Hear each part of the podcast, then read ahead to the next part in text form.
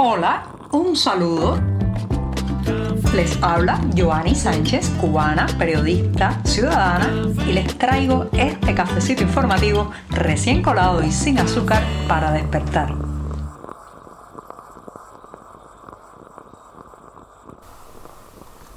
El cafecito amargo de cierre de la semana informativa ya lo tengo aquí, servido en una taza y sin una gota de azúcar en este viernes 10 de marzo de 2023, un día en que voy a estar hablando de muchos temas, tecnología, información, monedas y también buena música al final del podcast. Pero antes, claro está, me voy a dar el primer sorbito del día.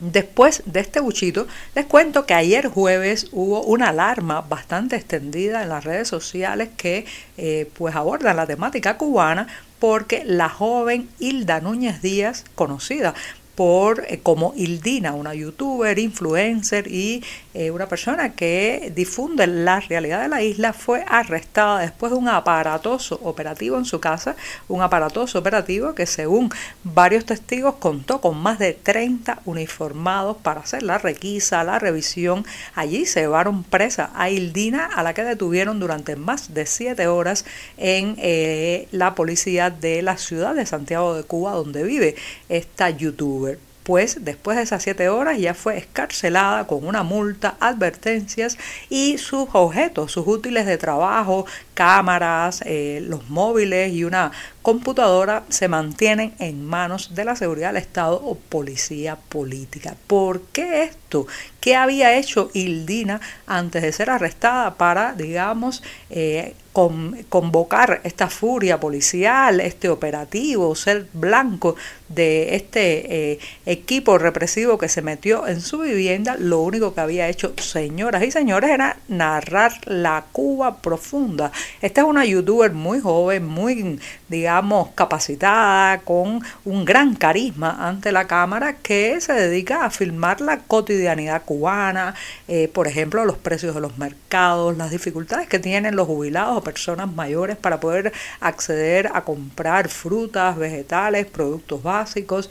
También pues habla de sus propias problemáticas, eh, cuenta su vida y todo esto de una manera muy amena, muy franca, muy espontánea y eso ha descolocado al régimen porque recuerden que más allá de una persona, más allá de lo que difunda a través de Twitter un internauta o a través de plataformas como youtuber, esto, señoras y señores, es la vieja batalla del régimen cubano por controlar el relato de la isla, ¿sí? Controlar el relato. Durante décadas y décadas lograron mantener en un puño lo que se decía sobre Cuba y desde Cuba. Eso se rompió, como ustedes saben, gracias a las nuevas tecnologías y ha dejado a este régimen que solo sabe lidiar con el monopolio informativo, que no soporta que nadie tenga otra versión de la realidad, que no le gusta la opinión divergente, pues ha dejado a este régimen bastante descolocado y por eso reacciona de manera tan airada a quienes pues se toman la información por sus manos,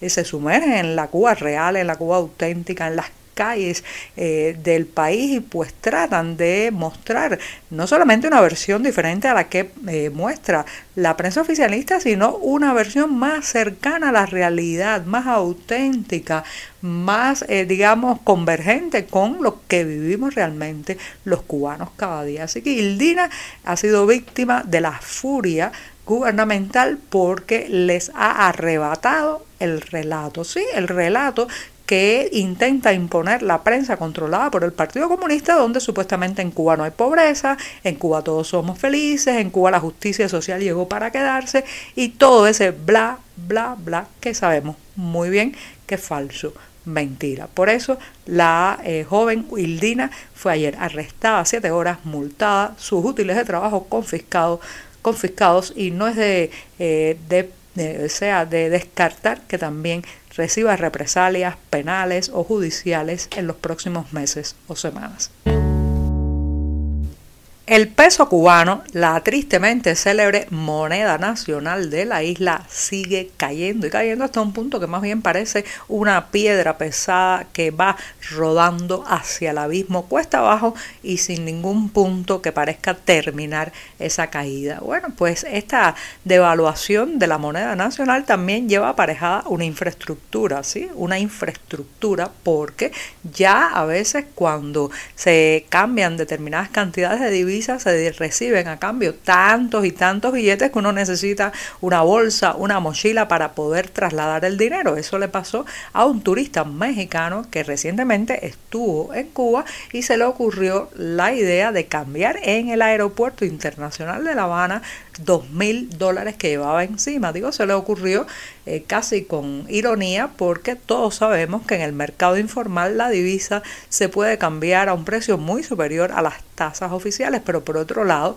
con esos dólares en el bolsillo, probablemente este turista mexicano hubiera podido comprar muchos más productos y tener acceso a muchos más servicios que con el devaluado peso cubano. Bueno, pues cambió sus dos mil dólares y le han dado una cantidad de billetes que prácticamente ha tenido que usar una bolsa del mercado para guardar todo ese dinero. Su sorpresa sería mayor cuando después eh, fue a comer con unos amigos a restaurantes privados o paladares y a la hora de pagar la cuenta, el camarero trajo una máquina contadora de billetes para poder, eh, pues digamos, facturar el consumo eh, que habían hecho estos turistas mexicanos. Así, así como les cuento, de pronto se necesitan en estos negocios privados artilugios, dispositivos como una máquina contadora de billetes para poder procesar toda esa cantidad de dinero cubano, todos esos papeles, prácticamente papeles de colores, ya les podemos decir, que eh, cada día cuestan menos, cada día tienen menos valor, cada día se puede con ellos comprar menos productos y tener menos servicios. Imagínese que usted un día hace una maleta, se despide temporalmente de su familia, le dice vuelvo pronto, viaja al extranjero, pero cuando intenta retornar a su país, al país donde nació, donde tiene su residencia, donde tiene su vida, pues no lo dejan abordar un avión porque simplemente las autoridades de su país lo consideran un enemigo, una persona que debe ser desterrada forzosamente. Esto es muy grave y es justamente uno de los temas que se ha denunciado ayer jueves ante la Comisión Interamericana de Derechos Humanos, las violaciones del derecho a la circulación de las personas en Cuba. No solamente el caso de quienes han sido impedidos de regresar a su país, sino también de todos aquellos regulados. Recuerden que la palabra regulado es el eufemismo que utiliza el oficialismo cubano para decirle a un ciudadano que no puede salir de la isla. Hay tantos y tantos periodistas independientes, activistas, ciudadanos comunes, opositores, a los que no los dejan abordar un avión y por otro lado, pues el caso que les contaba al inicio de este tema de otros que no los dejan retornar. La migración, la salida de la isla, que para colmo está rodeada de mar, así que viajar es mucho más, digamos, definitorio y traumático, pues se ha convertido en una herramienta de represalia, de presión y de represión por parte del régimen cubano. Bien denunciado está ante la Comisión Interamericana de Derechos Humanos, como hicieron ayer varios activistas de la isla.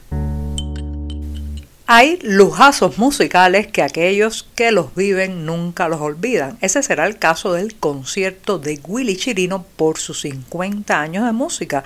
Sí, medio siglo de creación, de ritmos, de sonoridades, de conectar con su público que tanto lo admira. Este tendrá lugar en la ciudad de Miami el próximo sábado 11 de marzo. Los detalles, como siempre, en nuestra cartelera del diario digital 14 y medio, pero sí les adelanto que Chirino es considerado uno de los creadores más importantes de la música cubana y su himno Nuestro Día, que es conocido también como Ya viene llegando, pues se convirtió en la banda sonora de los deseos de cambio, de transformación y de apertura democrática en la isla. Así que los que estén por la ciudad de Miami, Estados Unidos, el próximo sábado tendrán el gustazo de ver su repertorio condensado en este concierto, un extenso, digamos, glosario de temas y canciones que ha escrito, difundido y cantado por más de medio siglo. Y ahora con esta información sí que me despido hasta el próximo lunes y les deseo que pasen un fin de semana tranquilo,